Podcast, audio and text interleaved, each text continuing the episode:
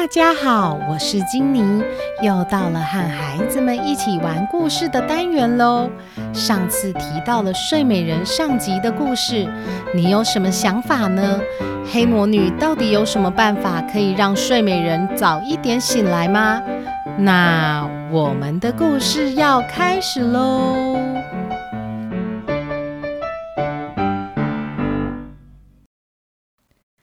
上集提到了睡美人被纺锤刺伤后沉睡了。本来基顿和娜丽试图要解开诅咒，但是黑魔女下的诅咒已经无法改变了。难道只能默默等待真心爱公主的人亲吻她来解开诅咒吗？娜丽小小声的跟基顿说：“我不相信。”第一次见面就能爱上对方。我刚刚想到了一个方法，可以提早解开诅咒。难道也需要找到真心爱公主的人吗？不是要从原本解开诅咒的方法去找到和真爱有关的三件事。原本的诅咒是。必须要有一个真心爱公主的人亲吻她，她才会醒来。那个人一定要是爱情中的真爱吗？没错。那相关的三件事是什么呢？第一是要有真心爱他的人的眼泪；第二是另一个真心爱他的人的毛发。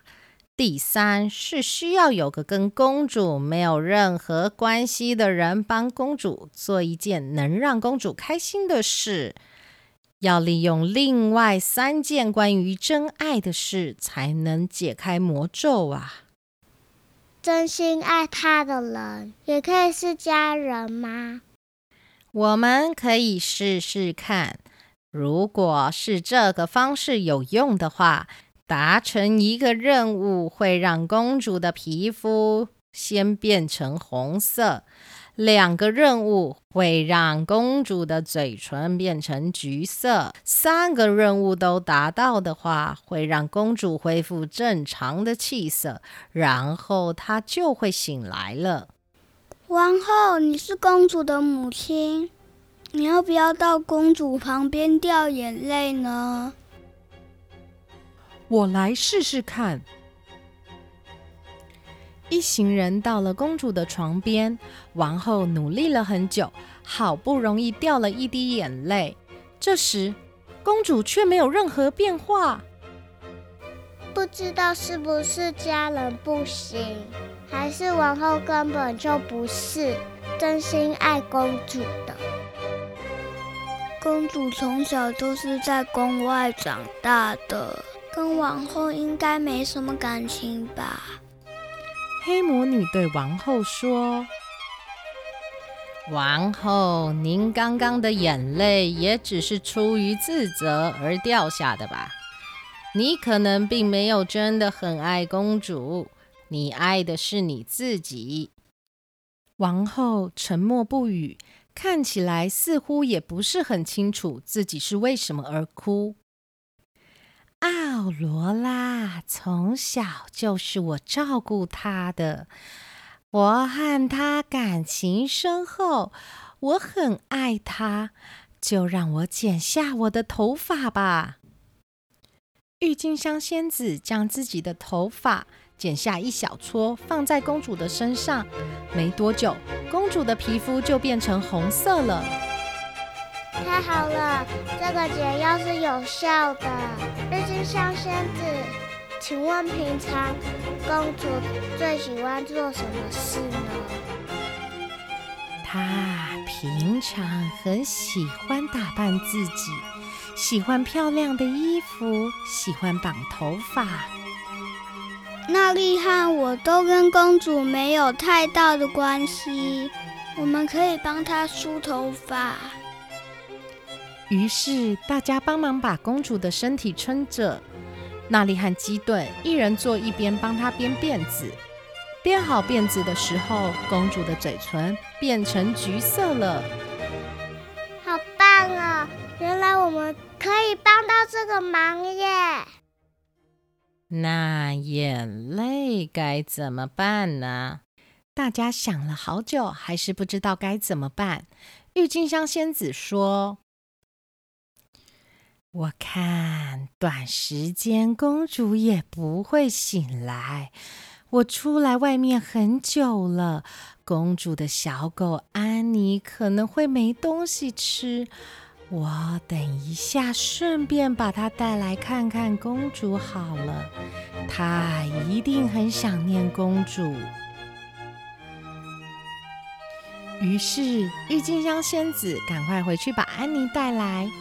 这是上次跟公主一起玩的小狗吗？是的，它叫做安妮。它这几天食欲不好。我想是在想公主了，我把它抱来看看公主，看她心情会不会好一点。郁金香仙子把安妮放在公主的床上，安妮一直舔公主，都无法把公主叫醒，因为很思念公主，又害怕公主再也醒不来，结果流下了泪水。神奇的事情发生了，公主的皮肤和嘴唇都恢复了正常的颜色。渐渐的，公主的眼睛睁开了，她终于醒了。原来啊，解开诅咒的方法不一定是要人类才办得到，真心爱他的宠物也是真爱。你们怎么都在这里呀？我刚刚是被纺锤刺伤了吗？我的头好痛哦，奥罗拉，你能醒来真是太好了。你以后就留在王宫里吧。可是我不想留在王宫，从小我就是在宫外长大的。我想和郁金香仙子还有安妮继续住在原本的森林。王后啊，亲子关系是要培养的。既然如此。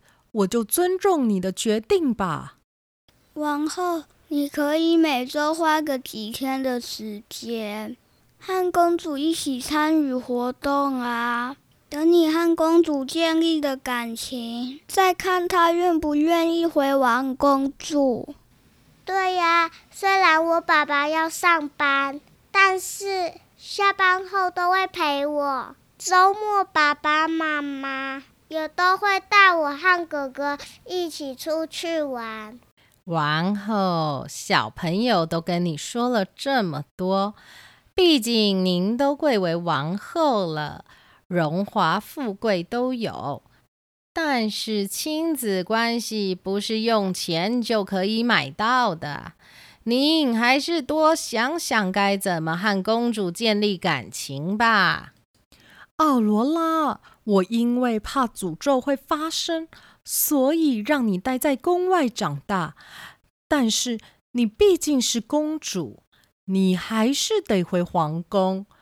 我会安排一些活动，我想弥补这十几年你失去的爱。这些年我们见面的次数不多，我早就把郁金香仙子当做我的母亲了。我最多只能每周回王宫一次。好，我会让你对我改观的。